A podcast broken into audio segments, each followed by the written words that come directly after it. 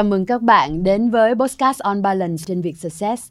Mình tên là Lương Ngọc Tiên, là host của chương trình.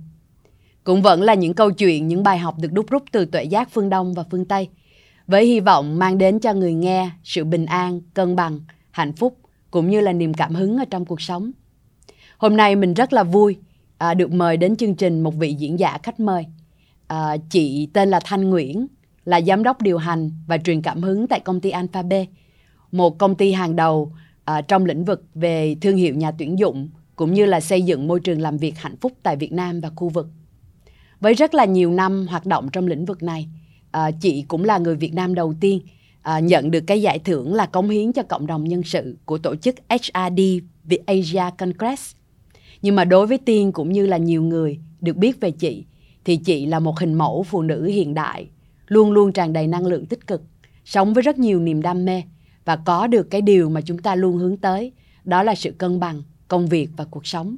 Và trong cái cuộc nói chuyện ngày hôm nay chúng ta sẽ cùng lắng nghe những câu chuyện những bài học từ chính chị và những cái điều rất là đáng quý mà có thể giúp cho chúng ta cũng có có một cái cuộc sống cân bằng hạnh phúc như vậy.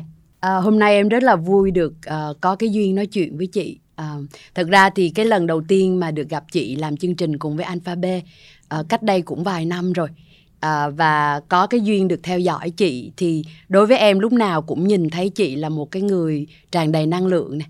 Chị có rất là nhiều những cái hoạt động cả cho gia đình mình rồi à, cho công ty mình rồi cá nhân chị cũng chủ động làm nhiều những cái việc về phát triển bản thân nữa. À, thì em mới nghĩ trong lòng là mình đang làm một cái chương trình nó về sự cân bằng. Và rất là nhiều người họ gần như là vật lộn à, với cái sự cân bằng của chính họ. Lúc nào mình cũng cảm thấy mình không có đủ thời gian.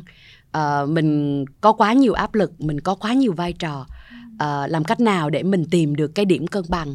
Uh, nhờ chị thanh cũng như là uh, với những cái điều gì mà chị biết uh, mình cùng nói chuyện và cùng chia sẻ với lại khán giả của on balance nha.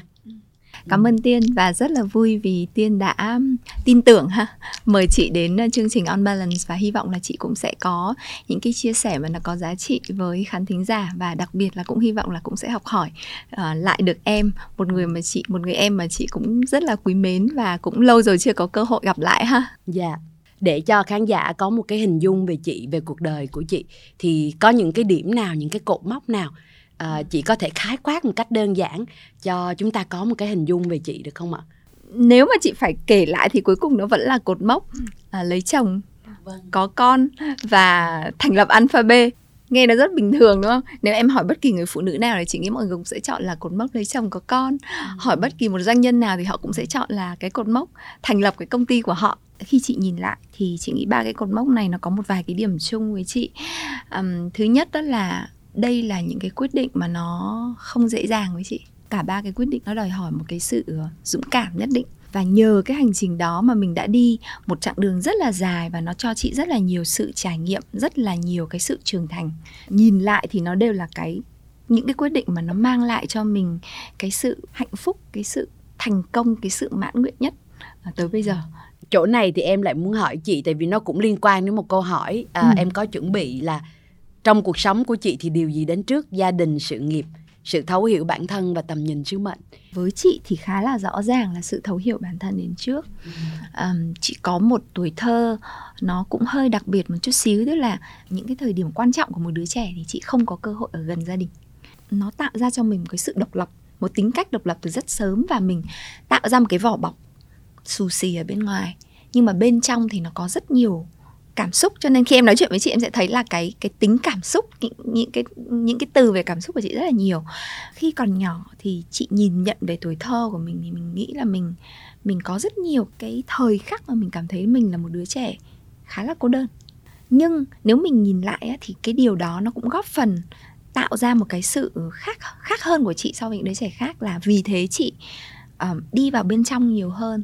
Chị tâm sự chị ôm ấp chị nói chuyện với bản thân mình nhiều hơn thì đâu đó chị nghĩ rằng là so với cả các bạn cùng trang lứa thì mình có cái khả năng hiểu về bản thân tốt hơn và hiểu về người khác tốt hơn. Cho nên từ rất là sớm mình luôn luôn là cái chỗ mà để bạn bè hay đến để tâm sự rồi để hỏi cái này để hỏi cái kia. Thì chị nghĩ là cái sự thấu hiểu về bản thân nó sẽ đến trước. Và nhờ cái sự thấu hiểu bản thân đó đâu đó thì nó sẽ giúp cho mình có được cái EQ tốt đúng không? Thì nó cũng sẽ giúp chị có được những cái thành tích đầu tiên đối với sự nghiệp. Đó là mình cũng có được một cái công việc đầu tiên rất là rất là tốt đẹp so với cả các bạn bè đồng trang lứa. Rồi nhờ mình có cái công việc đấy đấy mình lại câu được một ông chồng. Đúng không? Đó nhưng mà khi mà mình có bắt đầu mình có một cái công việc tốt và mình có một cái uh, cuộc hôn nhân rồi á thì uh, cái công việc càng ngày nó càng phức tạp hơn cuộc hôn nhân nó càng ngày càng đòi hỏi mình hơn thì cùng với cả cái sự cái hành trình đó thì nó cũng đòi hỏi mình phải có sự thấu hiểu bản thân nhiều hơn. Mình phải đập vỡ đi rất là nhiều cái hành cũ của bản thân. Mình phải làm bạn với bản bản thân theo rất nhiều những cách khác nhau. À, và tới khi mà chị thấy nó có một cái độ chín nhất định cả về cái việc mình hiểu bản thân một độ chín nhất định cả về gia đình cũng như công việc thì lúc đó um, cái sứ mệnh với xã hội nó mới tới. Thì chị không biết là con đường với những người khác như thế nào nhưng mà với chị thì cái cái cái process cái quy trình nó sẽ là như thế. Em nghe và em cảm nhận một cái hành trình. Ừ. có có nhìn thấy những người như chị và cái chuyện mình trở thành một người vợ một người mẹ thật ra rất là từ trái tim của mình mình muốn được như vậy. À, và và ở đây là chị còn đi thêm bước nữa là chị trở thành cái người lãnh đạo ở trong công ty và bây giờ đang là một cái người tạo tác động xã hội luôn. À, em nhớ mọi người hay mỗi lần mà mình tính toán suy nghĩ là mình sẽ trở thành ai và mình sẽ uh, ưu tiên cho cái chuyện gì thì người ta hay dùng cái sơ đồ Maslow là mình phải lo cho mình trước ừ. ừ. và cái chuyện mình lo cho mình nó phải là lo cơm ăn áo mặc lo những cái thứ rất ừ. là mình gọi là rất là lý tính trước rồi mình mới lo cái thứ thuộc về tinh thần ừ. đó thì cái thứ tinh thần thì nó lại rất liên quan với cảm xúc đến cái bản chất con người của mình đến thế giới nội tâm của mình đến mình là ai giá trị của mình là gì à, và cái cuối cùng là cái cái mức phát triển sau cùng là mình trở thành một con người thực sự là có cái sứ mệnh ừ. thì nhiều năm mà em gắn bó với lại cái lĩnh vực huấn luyện đào tạo á mà mỗi lần mà đưa ra cái tháp nhu cầu này á em luôn luôn có một cái cảm nhận là hình như người ta nghĩ sai rồi. Tất nhiên là cái sai đó rất là kiểu đó là rất là khó để chúng ta nói tại vì rõ ràng cái sự gọi như là cái nhu cầu cần thiết thì ai cũng cần hết.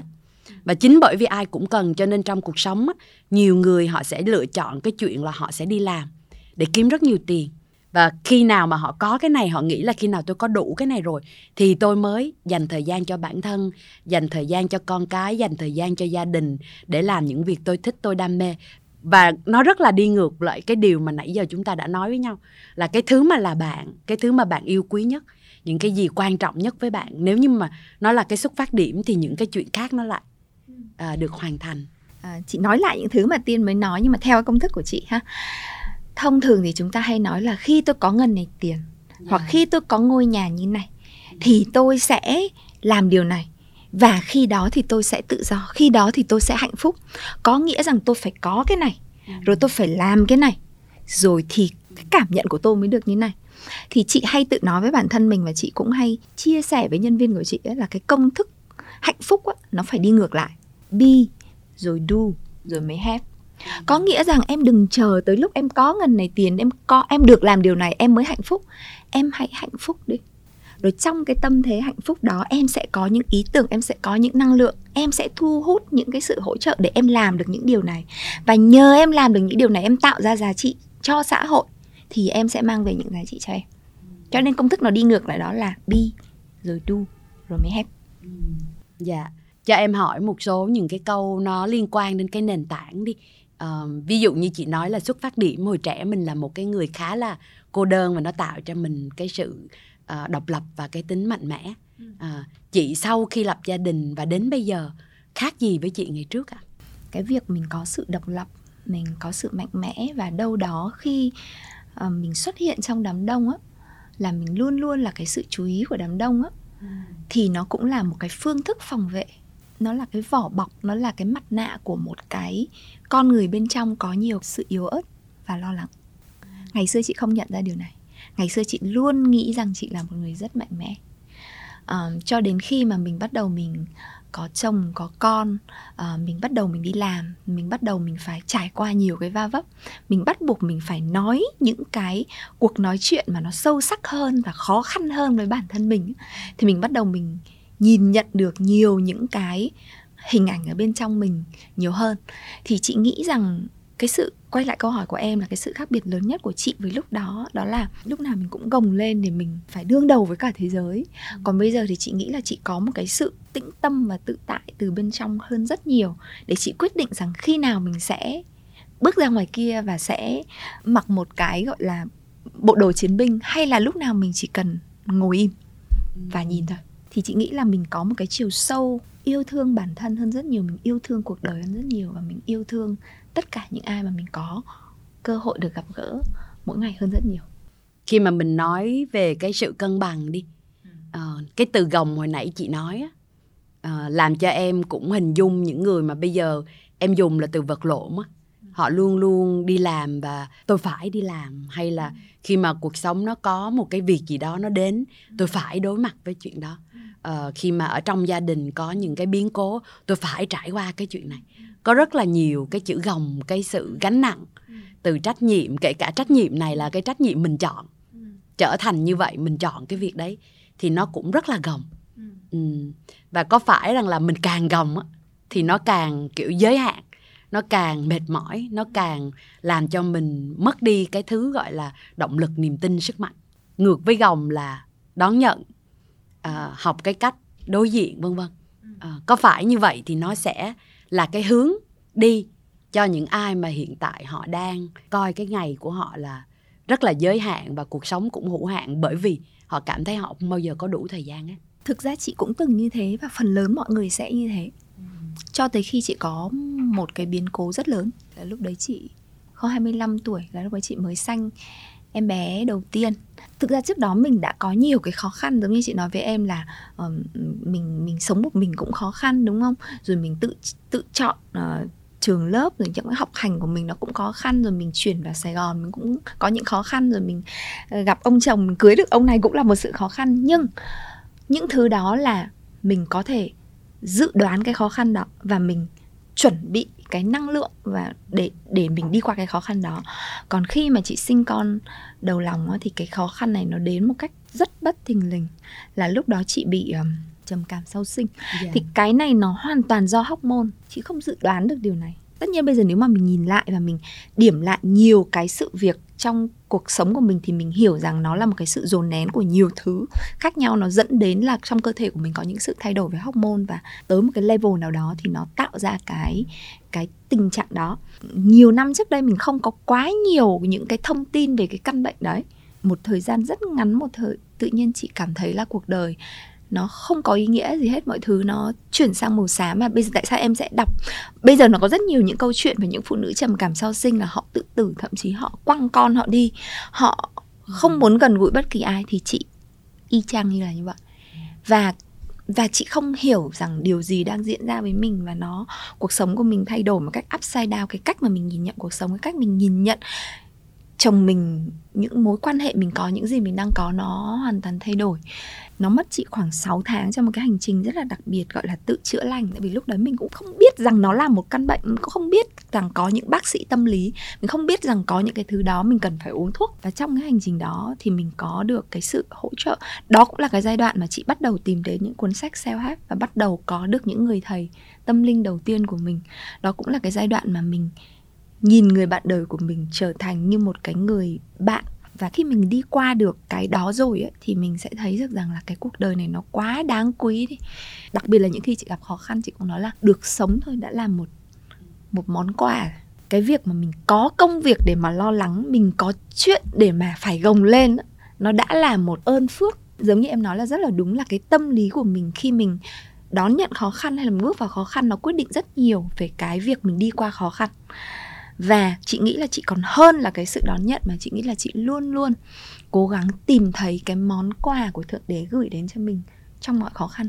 Bởi vì chị tin rằng đằng sau mọi khó khăn nó luôn luôn là những món quà mà chỉ có điều là mình chưa nhìn thấy thôi. Và bây giờ nếu chị nhìn lại tất cả những cái biến cố nó đã từng xảy ra trong cuộc đời của mình á, thì mình đều nhìn thấy, mình đều nhìn lại nó với sự biết ơn bởi vì có rất nhiều điều mà phải mất rất nhiều thời gian mình mới nhận ra và chị cố gắng không rơi vào cái bẫy là tại sao lại là tôi? Tại sao lại chuyện đấy lại xảy ra? Mà mình có một cái niềm tin chắc chắn rằng chuyện đấy nó nên xảy ra vào lúc đấy. Làm sao mà mình có thể đi qua được chuyện đó một cách nhẹ nhàng nhất thì đấy là trách nhiệm của mình và mình chỉ cần tập trung vào chuyện này thôi. Chị không nói rằng mọi khi mọi khó khăn đến với mình thì mình không cảm thấy lo lắng. Mình không cảm thấy sợ hãi, mình có chứ, mình cũng là một con người. Nhưng mình sợ hãi mình lo lắng nhưng mình vẫn có niềm tin và mình vẫn có năng lượng để hành động. Nó rất khác với sự lo lắng và sự sợ hãi và nó làm mình co cụm lại nó làm mình không dám hành động hoặc nó làm mình không dám chọn những điều mà đúng ra mình nên chọn. Thực ra là em rất đồng cảm với chị và em có nhìn thấy chuyện này trong chính bản thân mình cái sự xuất phát điểm từ cái việc là uh, mình thấu hiểu bản thân uh, để cho mình dấn thân à, rồi trong cái sự dấn thân đó mình không đánh lừa được. Ừ. tại vì dấn thân đâu có nghĩa là thành công đâu. Ừ. dấn thân nhiều khi là ừ. đi từ thất bại này sang thất đúng bại rồi. bởi vì mình dấn thân. Mà cho nên là là nhưng mà em sẽ có bài học này sang bài đấy, học đấy, khác. đấy đấy. Ừ. thì những cái bài học đầu đời nó rất là đắng tại vì lúc đó mình không biết tiếp nhận nó như thế nào. Thường một số người khi mà họ gặp những cái vấn đề như vậy á thì uh, họ sẽ có cái hệ quy chiếu. Uh, ví dụ như hệ quy chiếu sẽ là những cái điều mà chúng ta được dạy uh, hệ quy chiếu có thể là những cái giá trị mà chúng ta đặt cái niềm tin trọn vẹn vào. Ừ. uh, hệ quy chiếu cũng có thể là một cái định hình về tương lai. Khi phải quyết định một cái chuyện gì đó chỉ có cái hệ quy chiếu gì ạ? Chị cũng thích cái từ hệ quy chiếu. Hôm nay chị à, cũng tư duy về cái từ này mà chị không biết dùng từ gì nên à. hôm nay chị học được từ hệ quy chiếu của em. Trong cái giai đoạn khó khăn mà lúc nãy chị kể với em á thì chị có làm một cái bài tập nó gọi là bài tập the grid of life chị tạm gọi là những cái ngăn tủ của cuộc sống đi. Thì cái bài tập đó nó sẽ nói là bạn hãy viết ra là trong cuộc sống của bạn đâu là những cái yếu tố quan trọng. Và với từng cái yếu tố đó bạn hãy vẽ nên cái cuộc sống mà bạn mong muốn cho cái cho cái yếu tố đó. Thì lúc đó chị làm cái bài tập đó cũng phải mất một vài tháng đó, rồi cũng suy nghĩ lên lật lên lật xuống rồi cũng tư duy qua lại. Thì từ đó tới giờ là chị luôn luôn sử dụng cái hệ quy chiếu này trong cuộc đời của chị. Tức là cuộc đời của chị nó sẽ luôn luôn có 9 cái box. Thứ nhất là sức khỏe à, gia đình công việc khám phá cuộc sống sức mạnh tâm linh à, đóng góp cho xã hội. Xong rồi tới sắc đẹp xong rồi tới bạn bè xong tới tiền bạc. Đó, có chị, theo thứ tự ưu tiên không chị? À, tùy từng thời điểm nó có thể có những thứ tự ưu tiên khác nhau nhưng khi chị xếp 9 cái bóc này thì đâu đó nó cũng đã nói lên cái thứ tự ưu tiên của nó với chị. Và cái bóc mà nó nằm ở giữa nếu mà 9 ô ha bao dọc bao ngang thì cái ô ở giữa nó là cái sức mạnh tâm linh. Thì với chị nó là cái center point. Chị bắt đầu làm cái bài tập này là năm 2005 tới bây giờ là đấy, mười mười mấy năm 17 năm. Mỗi một năm thì chị sẽ dành cái tuần ờ, cuối cùng của năm chỉ để tư duy nghiền ngẫm về một năm qua mình đã làm được những cái gì trong chín cái ngăn tủ cuộc sống này và mình muốn cái năm tới thì chín cái ngăn này nó sẽ được làm đầy bởi những cái gì? Ở những cái thời điểm quan trọng chị sẽ làm bài tập 5 năm bài tập 10 năm nhưng mà mỗi năm thì sẽ có và mỗi một tháng thì chị đâu đó đều có tổng kết nhanh lại cái chín cái ngăn tủ của mình.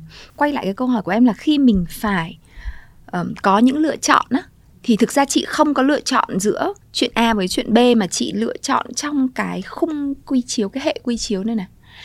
Uh, rằng là tại một thời điểm miễn rằng đây là chín cái cấu phần quan trọng nhất trong cuộc đời của tôi thì tại một thời điểm miễn là tôi luôn luôn có một cái sự nỗ lực hết sức vì một cái yếu tố nào đó thì chị sẽ cảm thấy rất là ok. Và thường là chị thấy rằng là những mình bởi vì mình đã sống với nó nó giống như là một cái hơi thở trong cuộc sống ấy, thì chị cảm thấy tất cả cấu phần này nó không có một cái đường chia cắt rõ ràng giống như những cái năm đầu tiên chị làm. Càng ngày nó càng đan xen. Đây ví dụ như ngày hôm nay đi.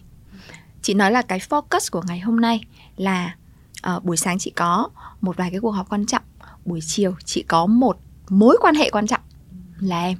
Khi chị nói chuyện với em chị gặp em chị gặp các bạn ở đây đi nó cũng là một phần trong cái bóc bạn bè một phần trong cái bóc khám phá cuộc sống một phần trong cái bóc đóng góp cho giá trị xã hội đúng không? Thì em sẽ thấy rằng khi mà mình luôn luôn có những cái hệ quy chiếu thì những hệ quy chiếu đấy nó sẽ đan xen với nhau và với một điều em làm và khi em làm với một hệ quy chiếu thì em sẽ luôn luôn có thể nhân rộng cái giá trị đấy đấy hơn. Và em thấy điều này cực kỳ thú vị luôn. Ừ.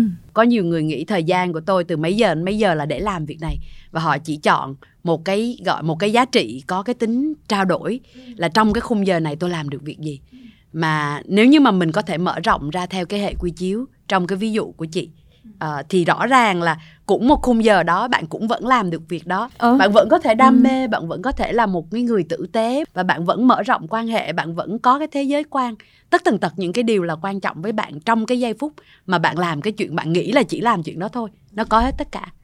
Khi mình đang ở trong một cái vai trò ờ, truyền cảm hứng ờ, tạo ra cái tác động xã hội thông qua công ty của chị ờ, thì chị làm cách nào để liên tục trở thành một cái người như chị mong muốn ạ Ờm, chị nghĩ là mình ờm, mình sẽ luôn luôn chọn một vài cái lĩnh vực mà mình nghĩ rằng mình muốn cải thiện về cái lĩnh vực đó. Hoặc như trong trường hợp của chị là mình muốn master.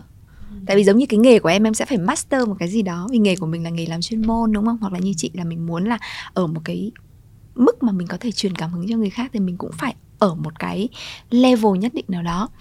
Thì nó sẽ có nhiều cách. Đầu tiên là mình cũng sẽ phải xác định xem mình đang ở đâu xong rồi mình muốn đi tới đâu?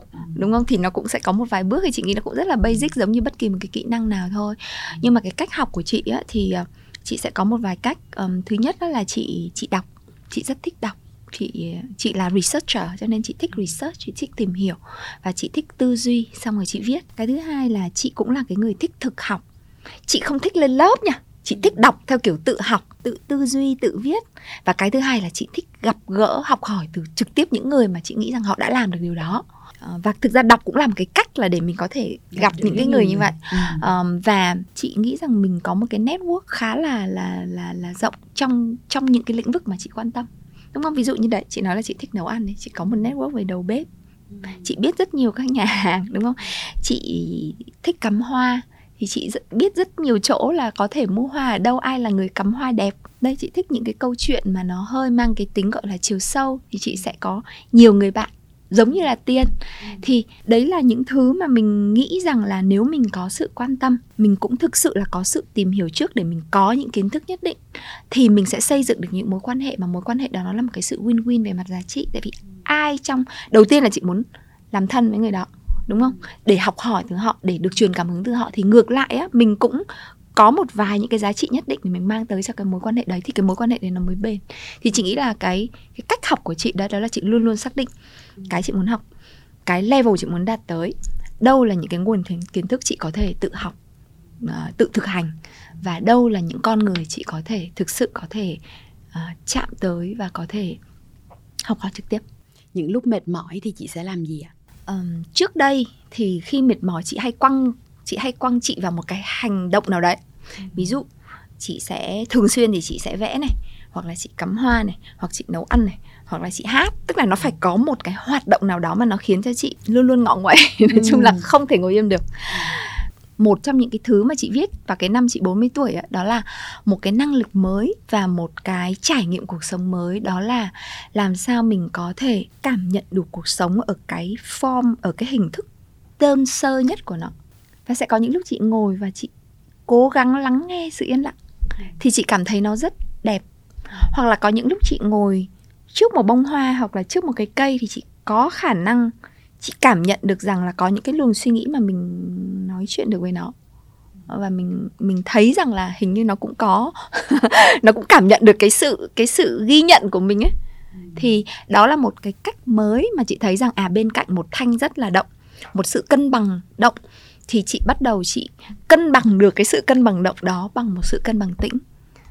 Um, và càng ngày thì nó sẽ nó sẽ càng có cái chiều sâu hơn. Một lần nữa lại phải nói rằng là em tin rằng cuộc sống cần những người mà ờ, giống như chị vậy. Ờ, tại vì em nghĩ cái hình mẫu ở trong cuộc sống á, nó là cái điều mà tạo cái động lực cho những người đi sau. Ờ, họ có những cái lựa chọn và họ tin vào cái sự lựa chọn và họ tìm cách ở trong cái sự lựa chọn để họ thực sự trở thành cái con người mà họ mong muốn. Thì ờ, trước khi mà mình kết thúc cái buổi ngày hôm nay đó em biết là chị muốn nhiều không chỉ cho bản thân mình đâu. À, chị đang muốn cho công ty và chị cũng muốn công ty chị làm một cái điều muốn lớn hơn nữa à, khi mà mang đến cái giá trị hạnh phúc cho tổ chức. Ừ. một cái người truyền cảm hứng về hạnh phúc à, cho nhân viên của mình và mong muốn lan tỏa cái điều này. Thì chị có thể chia sẻ ờ, nó đến từ đâu? Cái điều gì làm cho chị có cái niềm tin đó? Chị nghĩ nó có khó hay không khi mà đa phần những cái người đi làm á, là họ thực sự thực sự là bị áp lực. À, và có rất là nhiều những cái vấn đề về sức khỏe tinh thần mà hiện nay kể cả tổ chức họ muốn họ cũng chưa thực sự bắt đầu thực ra nó không đến một cách tự nhiên. Chị nghĩ là cuộc sống nó đã đặt mình, họ đã gieo một vài cái hạt mầm từ trước đó. Tức là chị nhớ là từ những cái năm mà hai 2006 2007 ấy là chị cũng đã được công ty lúc đó gửi đi học những cái khóa học rất là mắc tiền về sứ mệnh cá nhân. Thì thực sự là chị đi, lúc chị đi học những khóa đó chị cũng thấy rất là hay, chị cũng rất là xúc động. Chị nhớ lại là chị cũng khóc sướt mướt mất cả cả mấy ngày luôn á.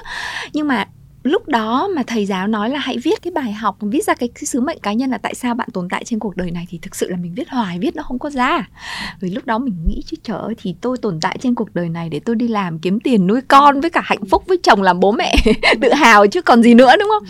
Thì lúc đó mình chỉ có một vài cái cảm xúc rất là rất là lướt qua thôi cho đến sau đó chị có một vài những cái trải nghiệm khác thì chị chỉ thực sự viết ra được cái sứ mệnh của cá nhân chị. Uh, sứ mệnh cá nhân của chị là celebrating life and create beauty that lasts to every life that I can touch. Kể cả tại thời điểm đó thì chị chỉ nghĩ là nó bắt nguồn từ cái cá tính cá nhân tức là mình lúc nào mình cũng sống trong cái trạng thái là sống rất là vui, sống rất là hạnh phúc và và quan tâm rất nhiều thứ trong cuộc sống. Cuộc sống của mình rất là nhiều năng lượng và truyền cảm hứng cho mọi người về cái sự yêu đời thôi. Và mình lúc đó mình vẫn nghĩ rằng đó là một cái gì đó nó thuộc về cái đời sống cá nhân của mình cho đến khi chị thành lập Alphabet là năm 2011 tức là 2 năm sau đó thì tất nhiên là một cách lý thuyết là khi em thành lập cái công ty thì em cũng phải viết ra một cái sứ mệnh đúng không ừ. đúng không thì thiệt sự là lúc đó là cũng phải chăn trở rất là nhiều đêm luôn á cũng không biết là viết nó cái gì chị nghĩ tự nhiên một đêm mình cảm giác như có một cái ánh sáng một cái tiếng nói nó nói với mình và trước đó chị cũng có nhiều một vài lần chị cảm nhận được cái đó là ủa tại sao cái sứ mệnh cá nhân và cái sứ mệnh công ty nó phải khác nhau à? Ừ. nó hoàn toàn có thể được thống nhất ở một góc độ nào đó. Thì lúc đó chị nghĩ rằng à vậy thì cái mà chị không thể thiếu được đó, đó là tình yêu và hạnh phúc. Vậy thì mình làm cái gì lúc đó thậm chí mình những cái dịch vụ của Alphabet tại cái thời điểm đấy nó cũng chưa quá rõ ràng. Chị còn làm rất là nhiều thứ chủ yếu là start up mà. Mình có thể làm rất nhiều thứ để mình phải kiếm tiền mình nuôi quân thôi.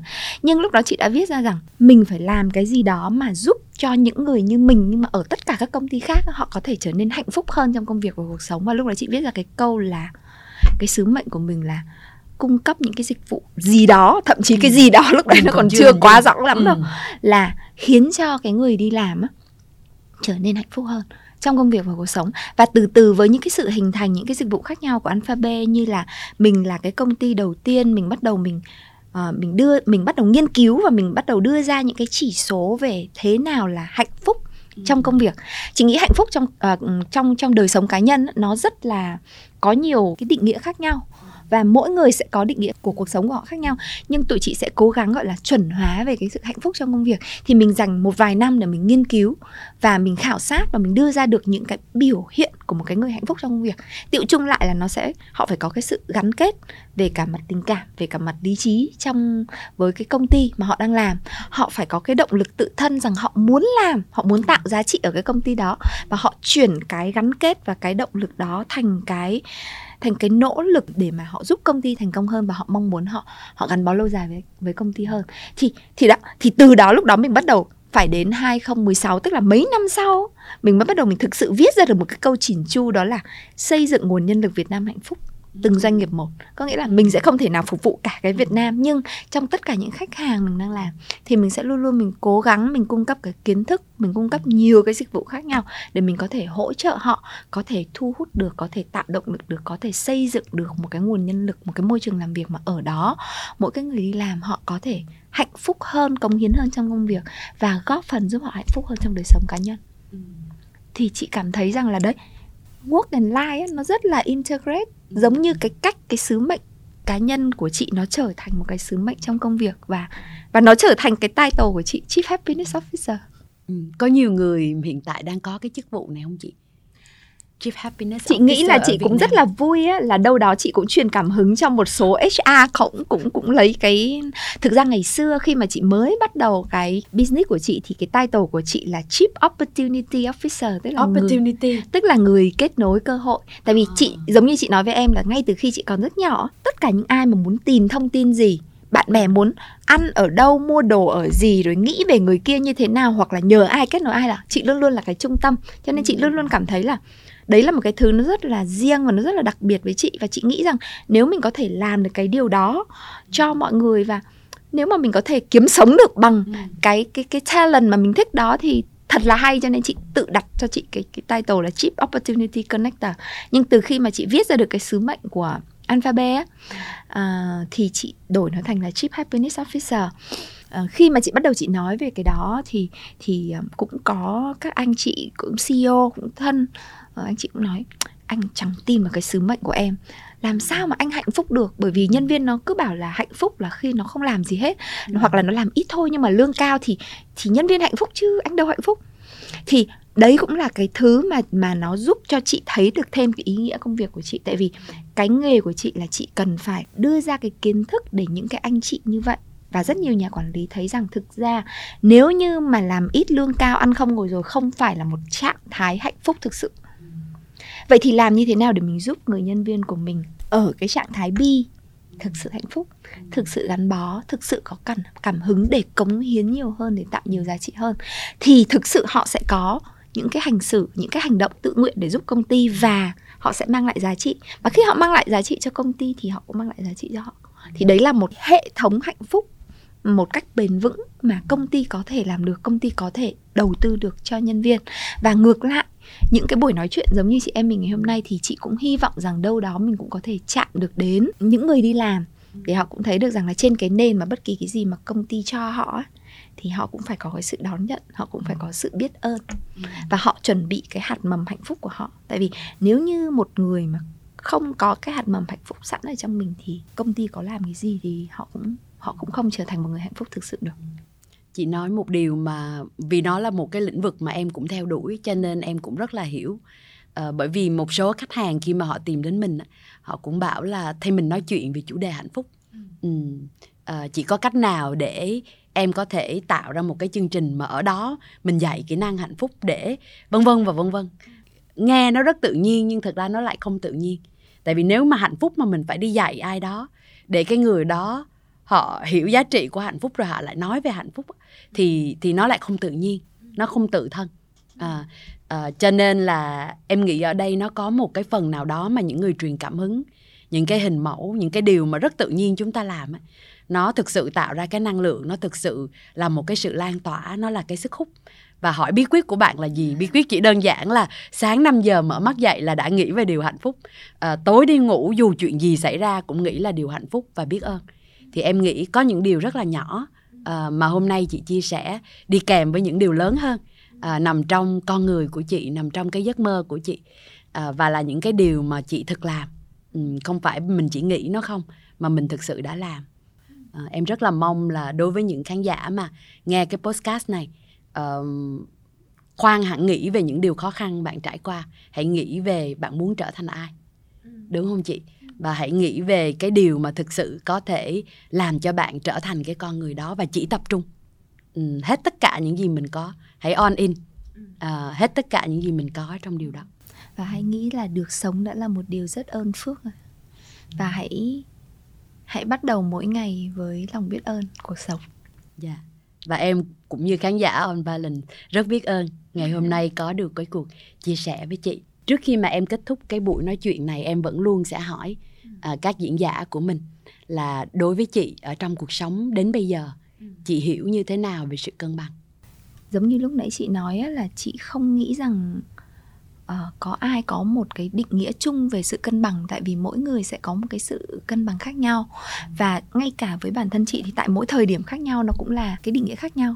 Giống như là trước đây thì mình nghĩ rằng là mình có một sự cân bằng trong động còn bây giờ là mình có một sự cân bằng động và một sự cân bằng tĩnh khi mà em còn nhỏ ấy thì chúng ai ai trong chúng ta đều học đạp xe đúng không? Thế thì để cái xe mà nó cân bằng em sẽ làm gì? Mình vẫn phải liên tục đạp. Em ừ. phải liên tục đạp. Ừ. đó cho nên là chị nghĩ rằng là để cái cân bằng với chị ấy, cho nên nếu mà quay lại cái ngành cân bằng động đó là mình sẽ luôn dấn thân mình luôn ừ, hết mình với cuộc sống và mình có khi mà mình lái cái xe đó với một cái tâm thế tĩnh và một cái sự biết ơn. À em rất là thích à, em rất là thích cái điều mà chị vừa chia sẻ mình liên tục dấn thân. À, và trong cái sự dấn thân này bên trong mình thì lại có cái sự an tĩnh. À, và cái lòng biết ơn nó là cái ánh sáng nó là cái cái điều xuyên suốt. Bất kể là mình dấn thân và mình sẽ trải qua bất kỳ chuyện gì ở trong cuộc sống. Ừ. rất là chị cảm vui, ơn em rất là tuyệt vời à, em tổng biết kết rất chị. là hay và mong sẽ còn được gặp lại chị trong các cái chương trình cũng như là các cái hoạt động xã hội à, ừ.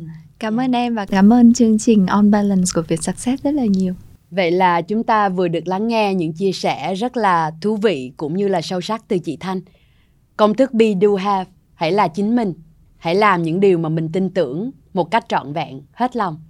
Và những điều mình muốn, mình cần sẽ có trong cuộc đời của bạn. À, hãy đạp chiếc xe đạp với sự cân bằng, với lòng biết ơn à, và luôn luôn để cho mình ở trong trạng thái đi về phía trước. À, thì Tiên rất là mong là những điều mà hôm nay chúng ta nghe sẽ là hành trang, là những điều có thể truyền cảm hứng cho bạn đi tiếp trên cái cuộc hành trình và chúng ta không phải đấu tranh giữa cái việc mà mình không có thời gian nữa mà chúng ta sẽ có cái cách à, à, dùng thời gian của mình một cách hữu hiệu hơn à, làm tròn đầy những cái giá trị mà chúng ta hướng đến ở trong cuộc sống. À, nếu như các bạn có bất kỳ câu hỏi nào hãy để lại trong phần bình luận. À, và nếu như bạn thực sự à, thích những điều mà chúng ta nghe được à, trên podcast on balance hãy nhấn nút like share cũng như là subscribe trên kênh youtube của việt success hay bất kỳ nền tảng podcast nào. À, tiên rất vui và rất mong sẽ được gặp lại các bạn trong những chương trình tiếp theo.